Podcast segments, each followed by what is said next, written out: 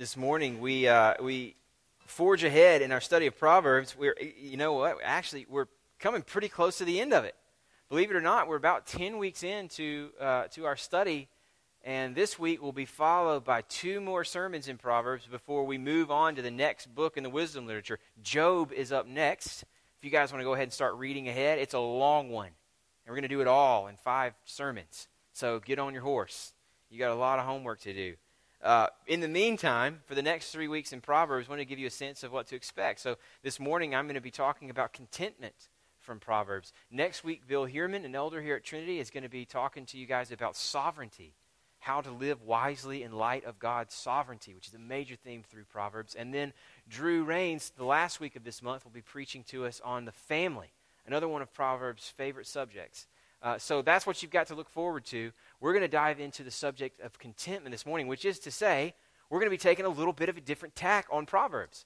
Uh, maybe you've noticed this if you've been part of the series for the last few weeks. Maybe you've noticed that that since we moved from the early chapters of Proverbs into topical studies where we pull a thread of what Proverbs has to say about money or about relationships, friendships, or, or uh, any number of the other things that we've talked about, we've been pulling threads on these topics. One of the things we've been mostly focused on is, is our actions, what we do. We've talked about what wisdom looks like in what we do with our time, what we do with our bodies, what we do with our resources, with our words, with our friendships. We've talked about wisdom in action. And today, we shift a little bit to think about wisdom and where it shows up and how we feel and how we think and our outlook. Think of it as a shift from action to attitude. We want to look at, unpack together the outlook on life that's produced by wisdom and a person who fears the Lord. And that is to say, we're talking about contentment this morning. In other words, we're talking about a struggle for all of us. I don't know anybody who doesn't struggle with contentment. I'm guilty. I do. And I, I genuinely don't know anyone for whom this is not a hard thing. We, uh, we struggle with contentment for different reasons at different times in our lives. I mean, for some of you, you're young, you're on the front end of a lot of life's major transitions. Tempting for you, where you are, to put a lot of stock in what life will be like when I get married, when I finish school, when I finally get that job. You put a lot of stock on these things that haven't happened to you yet and think that'll be the key to my contentment. Others of you out there have have crossed that line, and now you're on the downslope, okay? Not to make you feel like you're over the hill, but you, you've gotten the things you thought were going to make you happy. Now you're living with them, and now you're facing the rest of your life where things are kind of constant now. You know, I've got those major things. This is my life. And you're struggling with contentment in what you already have. I don't know, uh, all of us struggle with contentment for different reasons at different seasons, but none of us enjoy it right? Probably none of us feel like we're getting everything we wish we were out of our lives. And none of us like the way that feels. Do you enjoy feeling restless, dissatisfied, envious of what other people have? You know what it feels like to complain all the time? It's just this ickiness that you feel in your gut almost when you realize just how much you've been complaining. Nobody wants to feel that way. What do we do about it? Well, Proverbs, what we've been saying all along, is that Proverbs is about our lives as they are. Proverbs pulls no punches, it shades us from no truth.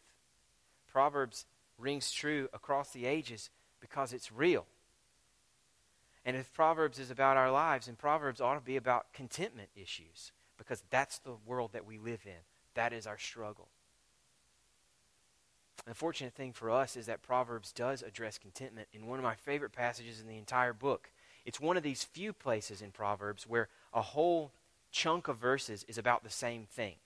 You know, usually, we've got, we, what we've gotten used to is Proverbs having to be pulled line by line from all these different chapters just to sort of amass what Proverbs has to say about money. This morning, though, we get a beautiful passage, one of my favorites in the whole book, a collection of verses that build towards one of the Scripture's most beautiful prayers of contentment. Matt uh, Givens finished his sermon on money last week by quoting from it, leading us into a time of prayer. It's that prayer where, where, where, the author prays to God that he would give him neither poverty nor riches. Don't give me so much that I don't think I need you, and don't give me so little that I think you're not there for me. Give me just what I need, the bread that is needful for today. It's a beautiful contentment prayer. It gets quoted a lot. Maybe you've heard it, it's familiar.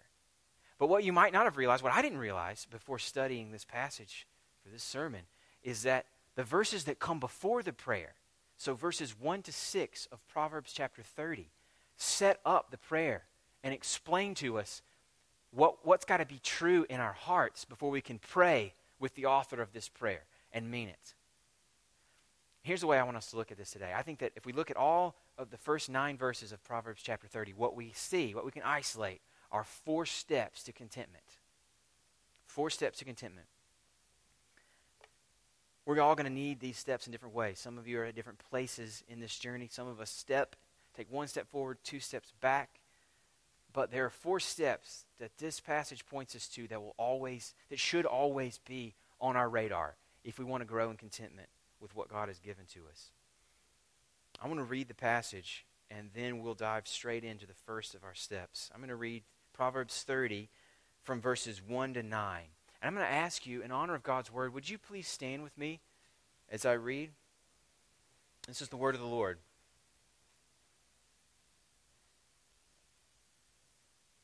The words of Agur, son of Jakeh, the oracle. The man declares, I am weary, O God. I am weary, O God, and worn out. Surely I am too stupid to be a man. I have not the understanding of a man. I have not learned wisdom, nor have I knowledge of the Holy One. Who has ascended to heaven and come down? Who has gathered the wind in his fists? Who has wrapped up the waters in a garment? Who has established all the ends of the earth? What's his name? What is his son's name? Surely you know. Every word of God proves true. He is a shield to those who take refuge in him. Do not add to his words, lest he rebuke you and you be found a liar. Two things I ask of you deny them not to me before I die. Remove far from me falsehood and lying. Give me neither poverty nor riches. Feed me with the food that is needful for me, lest I be full and deny you and say, Who is the Lord? or lest I be poor and steal and profane the name of my God. This is the word of the Lord. You can be seated. Four steps to contentment I want us to walk through this morning. First one is this got to accept that you don't deserve better. You've got to accept. You want to be content. You've got to accept that you don't deserve better. This is some tough medicine we got to take, okay? The first three verses here. We got to be careful with it. We don't want to overplay what these first three verses say, but we want to let them speak to us as they are. They're incredible verses. So it, we don't know anything about this guy, this Agur, son of Jakeh. Like most of Proverbs, the authors, the editors, the people who collected all the different sayings and compiled them into this one book are pretty much a mystery to us. We don't know. We know that there's lots of different authors in play. We know that somebody arranged them and put them in this order on purpose. And that's what's really interesting to me about Proverbs chapter 30. Because somebody made a decision to take this passage we just read and plop it in at the very end, just one chapter shy of the end of this collection on the wise life. Right at the end of a long collection on what it looks like to live wisely, is one of the scripture's most honest prayers of confession from a guy who knows he's a fool. You can almost imagine the speaker here as one of, one of the men in training who are using Proverbs to try to learn about the wise life. They're getting ready to lead others in wisdom, maybe some sort of king in waiting. They want to honor God with their lives, trying to trying their best to follow these principles, but this guy's worn out. I'm weary, oh God. He just throws up his hands. You know, I, I've seen what you've said about money. I'm weary. I've seen what you've said about sex. I'm, I'm worn out. I've seen what you've said about the family. I can't do it. He's thrown up his hands in despair. He knows from his trying and his failing that he's not as wise as he wants to be, not as wise as he should be. He describes himself as one who's not worthy to be a man, more of a brute animal, just living on instinct with whatever feels right, than an ordered and disciplined life lived in light of God and the fear of Him. He may as well have learned nothing, he says. Here at the end of a collection defining the wisdom of Israel, the speaker in the collection says, I have not learned wisdom. It's remarkable, isn't it? And if wisdom begins with the fear of the Lord, if the knowledge of the Holy One, Proverbs chapter 1, is the key to living wisely, then let his words land to you, land on you at the end of verse 3. I have no knowledge of the Holy One. He's a man who knows enough to recognize that there is nothing he has that he hasn't received as a gift. That there is no hope he has that doesn't rest on grace and mercy. That there is no praise or glory that he has earned.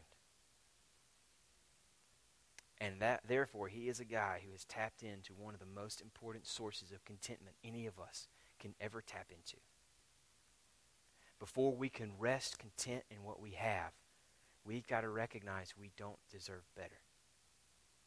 One of the things that breeds discontent in us is a sense that, that we are not getting our due.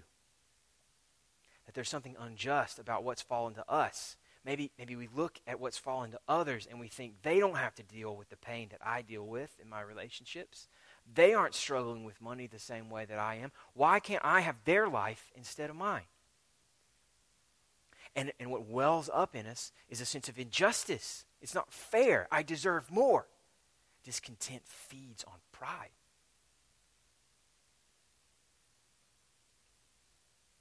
But humility breeds gratitude. Humility breeds an awareness that what you have is not something you have earned, not something you deserve. Realizing what you're not is the key to recognizing what you have. Think about it. Think about what the Bible says about all of us. We aren't responsible for being here. Did you give birth to yourself? Did you will yourself into existence, into a body that works well, that functions relatively in a healthy way? Did you nurture yourself when you were young? Provide food and shelter and clothing? Have you given yourself every opportunity that you've depended on to get where you are right now in life?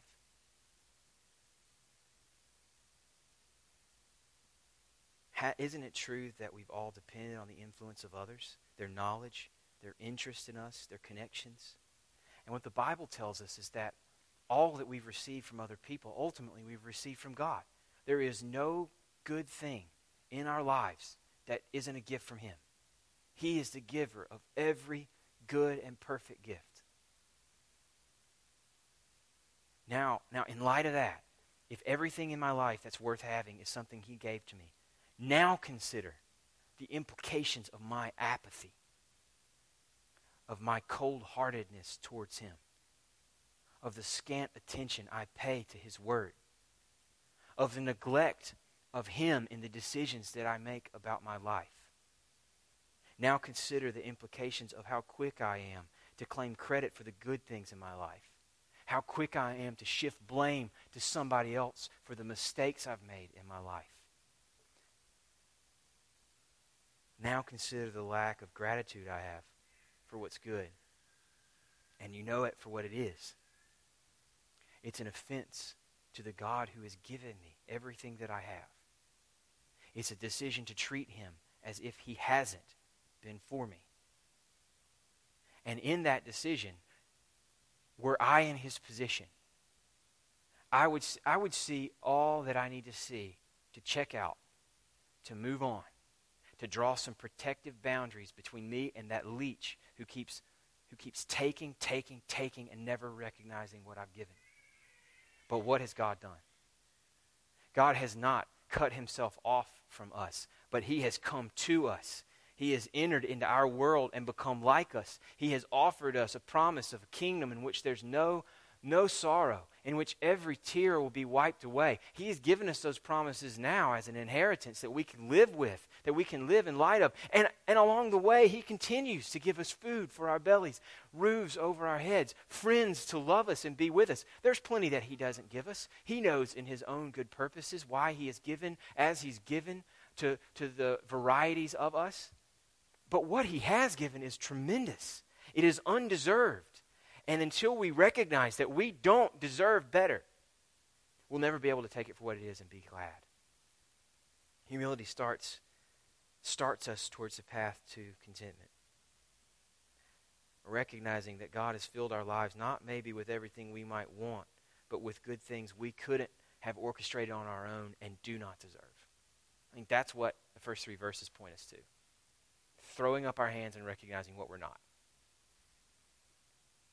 there's another step. It takes us even further. Not just admitting that we don't deserve better, we've got to embrace that we don't know better. And here's another thing about our discontent. Usually, maybe even, maybe even worth saying, in every case, what we're saying when we look at our lives and say they should be different than what they are, what we're saying is that if I were pulling the strings, if I were in charge, I wouldn't have done it this way. What we're saying is, I know better what's best for me than God does. And the words of verse 4 won't let us go there. Verse 4 uses some images that are real common in the scriptures for the bigness of God. For, for, for God as the one who rules over all things, who, as the one who dwarfs us in all of our pretense. Questions that make their point clearly. Who has ascended to heaven and come down? You? You've been up there and come down? Yeah, right. Who has gathered the wind in his fist? You? Really? Who has wrapped up the waters as in a garment? You? Uh, no, not you. Who has established the ends of the earth? Who holds the globe where it is? Not you. It's a rhetorical device and it's sarcastic, right? Can you even give me the name of the person who's done that? Surely you know, the author says. In this context, in this context, the point is not just the majesty of creation, but the limitation of all human beings. And the images get us there, don't they? A couple weeks, my family will be at, at um, a, a place that we go every year near where we grew up down the Gulf Coast. We're going to be crammed onto with, with hundreds of thousands of other people, like sardines, onto a 200 mile stretch of white, powdery sand, staring at water. Why do we do that? What draws us there by, in droves? Isn't it that there's something amazing about the bigness of it? About a sky that just stretches out with nothing to hide us from its bigness no trees, no buildings to get in the way. You just look and it just goes on. Who has ascended into heaven and come down? You? Don't we go to just stare at the massive amount of water, its depth and its breadth, the way it stretches, the way it crashes in onto the beach on us? It's got this power that nothing can stand against. Who has gathered the waters together in a garment? You? Wrap them up in a, in, a, in a satchel and toss it over your shoulder? Yeah, right. Haven't you been on the beach and driven from it by the wind? Just on a normal beach day, the wind that whips the water, it takes this incre- thing of incredible power and tosses it like a rag doll. That's how powerful the wind is. You gather the wind in your fists? I don't think so. One of the things that Proverbs has been trying to point us to over and over, we've seen it so many times is that we just aren't God, right? Wisdom begins in recognizing there is a God. We must fear him. We are not him. And where this interacts with contentment is in the sense that we know best what we need for our lives. Friends, you can't carry that kind of weight. you don't know what's best for your life. You can't see all that you would need to see. You can't any more than you can gather the wind in your fists or throw the waters into your beach bag. You can't do it. There's a thought experiment that I heard from another pastor. I'm not sure where it comes from originally, but it really helps me on this question of, of, of sort of self awareness, recognizing just how limited we are, what we can't do or see. He said, uh, he said, so you think you know what you really need out of your life. Why don't you think back to when you were 13 years old? What'd you want then? What kind of family structure did you imagine for yourself? What kind of career? What if God had come to you as a 13 year old and said, I'll give you whatever life you want? Just ask me, it'll be yours. Would you be happy right now with the life you would have chosen for yourself then? Fast forward to when you're 18, about to enter college, you're starting to be more self aware as an adult. Your interests are refined, your sense of yourself has started to develop. Maybe you know better at 18 than you did at 13. Imagine God comes to you as an 18 year old. I'll give you whatever you want. Name your terms, and that life is yours. Think about what you would have said then, friends. Would you have been happy now with the choices you would have made then? But now you've got it figured out, right? Now you've got it figured out. Now, if God came to you and, and asked you, what life would you like to have? Now you can make that choice and make no mistakes about it, right? No, clearly not. None of us know. We're not big enough to micromanage our lives. That's what it comes down to. And contentment comes when we recognize that. When we recognize that what we don't have and might want, that God has not given to us, has not been given to us for reasons that He understands for reasons that, that He knows are, are good for us. And we're not in a position to nitpick about it because we don't see what He sees. We've got to embrace that, not push back against it. Embrace it. It is good that I am not big enough to make the decisions that affect the future of my life. How could we make a decision? How, how could we get past just being frozen by fear if we thought every decision we made was going to set in stone who and what we could be? that nothing we could do would change it. God has protected us from that fear, from what we would do to ourselves if we could write our own script. Contentment comes when we embrace that. Here's step number three. We started with self awareness. That's essential for contentment. We got to recognize we don't deserve better. We got to recognize we don't know better what our life should be than He does. And then from verses 5 and 6, I think we've got to emphasize promises, God's promises to us, more than we emphasize possibilities. Emphasize what He's promised to do for us more than, we, more than our heart belongs to what's possible for our lives that we wish we could see. Right? So all of us have possible futures in mind that we would love to see become real. Every single one of us. And it is so hard not to give our hearts to those possibilities not to daydream about them, to imagine how much we would enjoy having them. But as long as they're possibilities and not promises, we don't know that those things will be real for us. And our discontentment feeds on a sense that a fulfilled and meaningful life will be one in which that possible thing becomes real. Our discontentment will be pushed back. Our contentment will become more, more reality in our lives when we lock in on and give our hearts to what God has promised to do, not what is possible that He will do. Here's where I'm getting at verses 5 and 6. The author says, Every word of God proves true.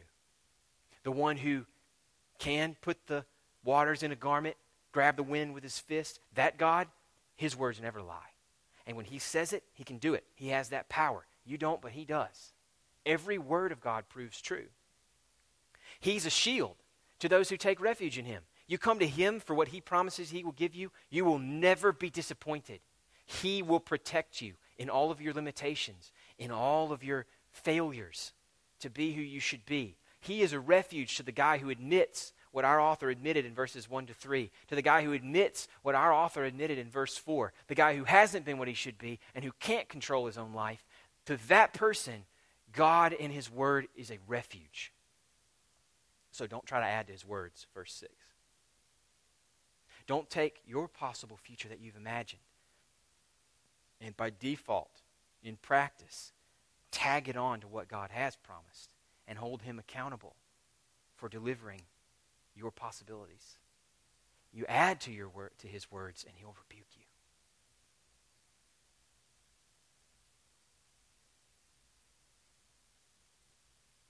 What does a life shaped by God's promises look like? I think a good place to start is thinking about what he's actually promised. What had he promised when this was written? When this was put into a collection that all Israelites were supposed to be hearing from and going back to over and over? What word of God that proves true was this guy thinking about? I can't imagine that he wasn't thinking about the promise to Abraham, for example. If you're not familiar with the Bible, in the very first book of the Bible, where the foundations for God's relationship to his people, Israel, are, are being laid, there's this section where one particular person is identified by God, not because he deserved it, but because God is full of grace. This person is approached by God directly, and he's given promises promises of a family, of a people that would stretch across the globe, that would be a blessing to all, those, all the nations of the earth, a people who would outnumber the sand on the seashore and the stars in the heavens. He came to this guy and he promised him this people and said, I will be your God. You'll be my people, which is to say, you won't have to worry about anything. I will give you everything that you need. You can trust me. All through the Bible, from that moment on, God is building that people, despite their failure to believe in Him, to be faithful to Him, to trust in Him when things got hard. He was still doing it, still building that people. As the Bible unfolds, so do those promises to Abraham. Promises that God will be to them not just a king who tells them what to do, but a father who provides for them, who loves them, who knows them, and approaches them with grace and mercy every time. Friends, it, it's possible.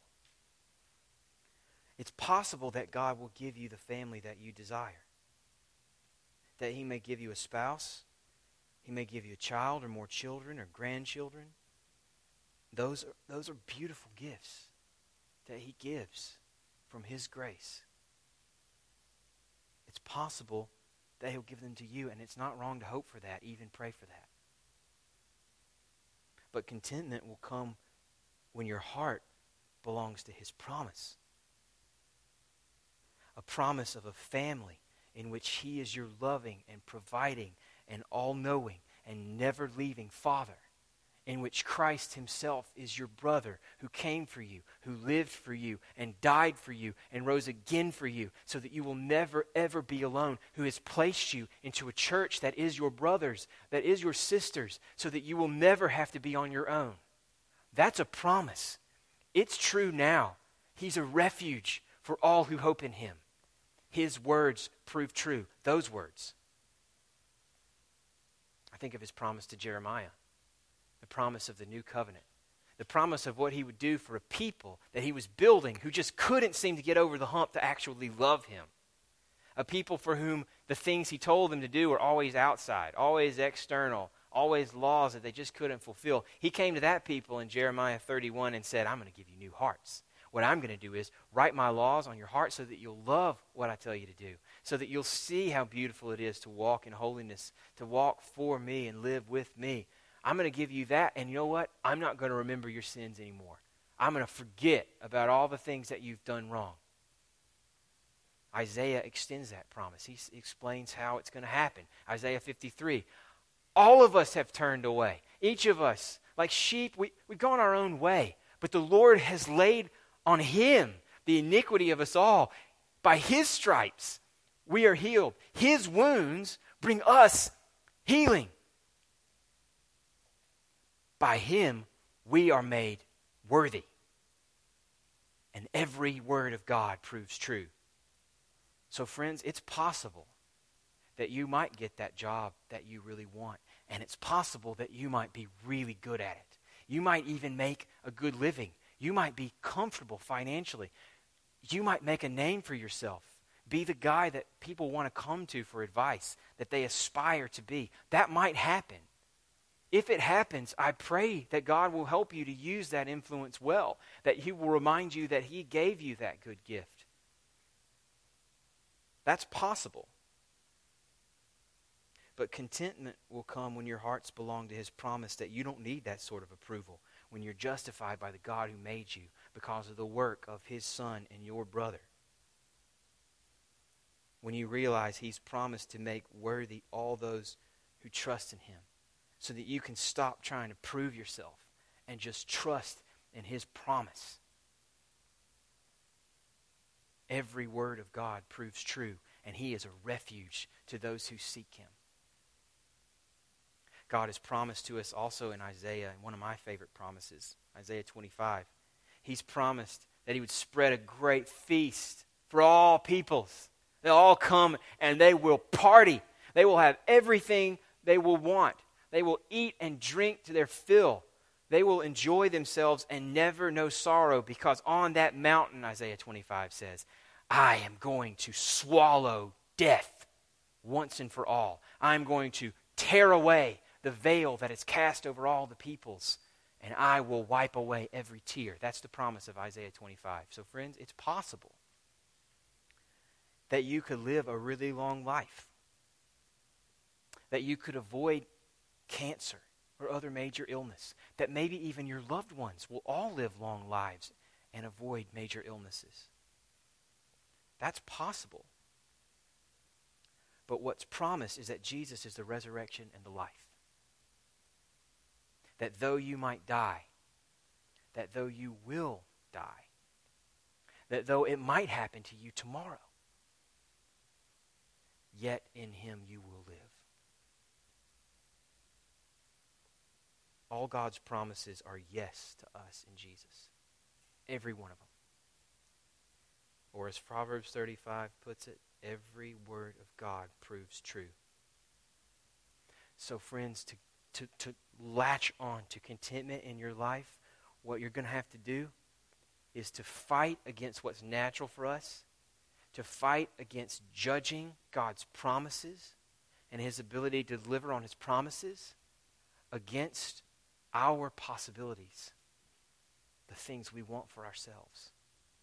What's natural for us is to take what, the lives that we want, that we've envisioned, and to judge whether God can save us from sin and death by whether He gives us these things we want from Him.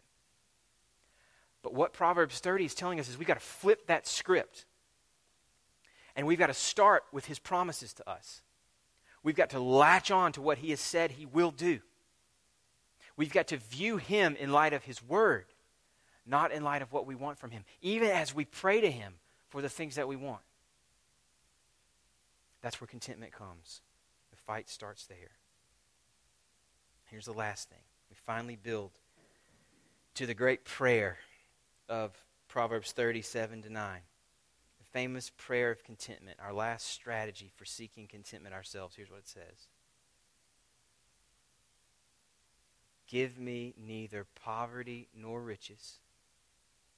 Feed me with the food that is needful for me, lest I be full and deny you, and say, Who is the Lord? Or lest I be poor and steal and profane the name of my God. What's going on in this prayer? This is the prayer of a guy who knows himself and fears the Lord. It's the prayer of somebody who gets what he's not. He gets that he's not entitled. He gets that he doesn't know what's best. So, what he prays in his prayer to God makes no demands. All that he asks for is God to decide what he needs and God to give him a willingness to trust in what God gives. In asking for neither poverty nor riches, he's, I think, in essence, what he's asking for is God. Give me enough so that I recognize you have satisfied me. You are there for me. I can trust you. Help me to see that so that I don't think I'll be better off on my own and start stealing, start scrambling to provide myself with the life that I want. Give me enough to know you know best and I can trust you with my life. But don't give me so much that I'll forget how I got here, that I'll start to rest in these gifts rather than seeking after the giver, that I'll trick myself into thinking I'm the reason I have what I have. What he's asking for is God. Give me enough that I know I have you and need you. I want you.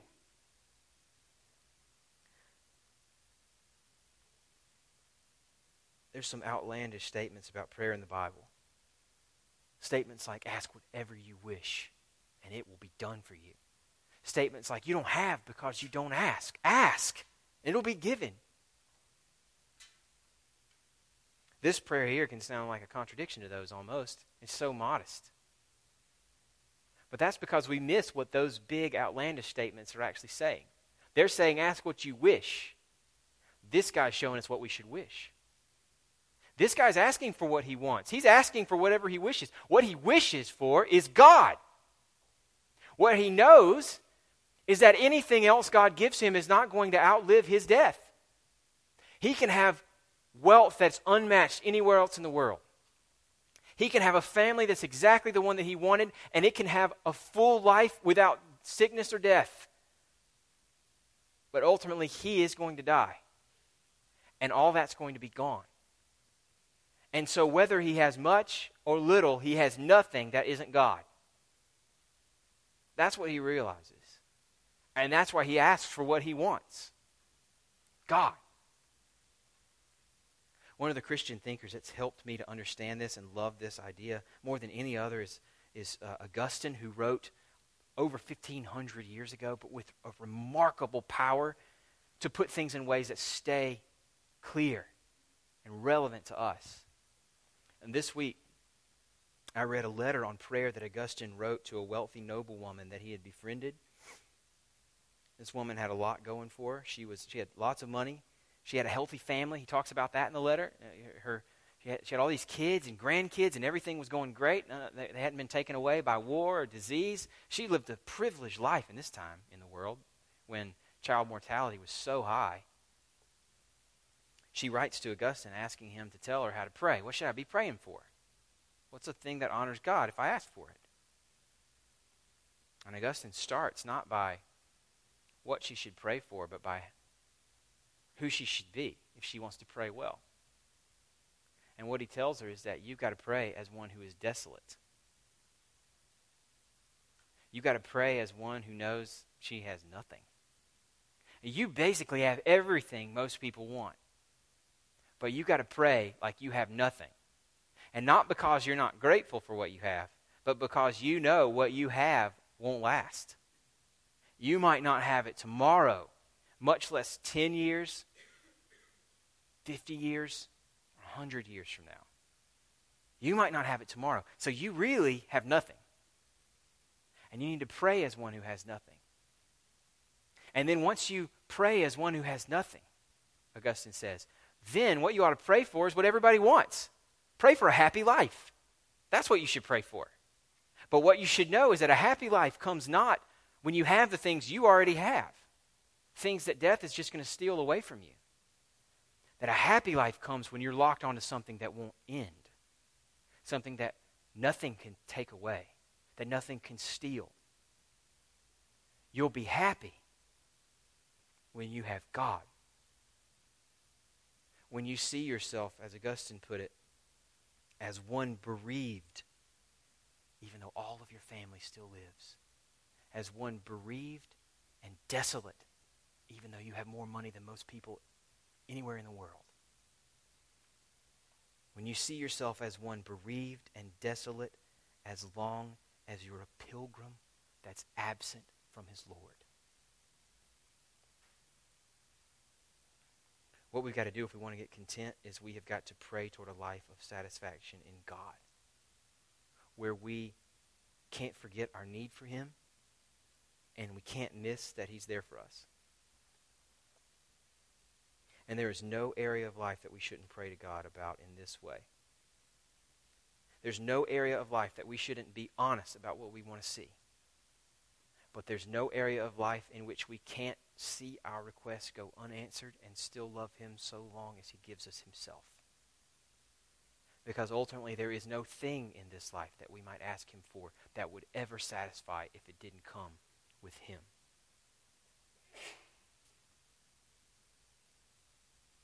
Father, we we are, so tempted to give our hearts to things that won't last. We know that because we keep doing it over and over and over again. And prayers like this one seem like a long shot for any of us to pray with any kind of authenticity. So we ask you by the Spirit that you've promised to us to shape our hearts so that when we ask you for yourself, we ask for what we want. That when we enjoy the good things of this life, we enjoy them because they come from you and remind us of you. That we see what we do have more than what we don't because we know we don't deserve anything, that you, that you have given us everything that we have, and none of it have we been fully grateful for. Lives where we recognize that we don't have the bandwidth to understand what's best for ourselves. And lives where we trust with absolute confidence that every word you've spoken to us will be true. Be our shield, we pray. And guide our hearts. In Jesus' name, amen.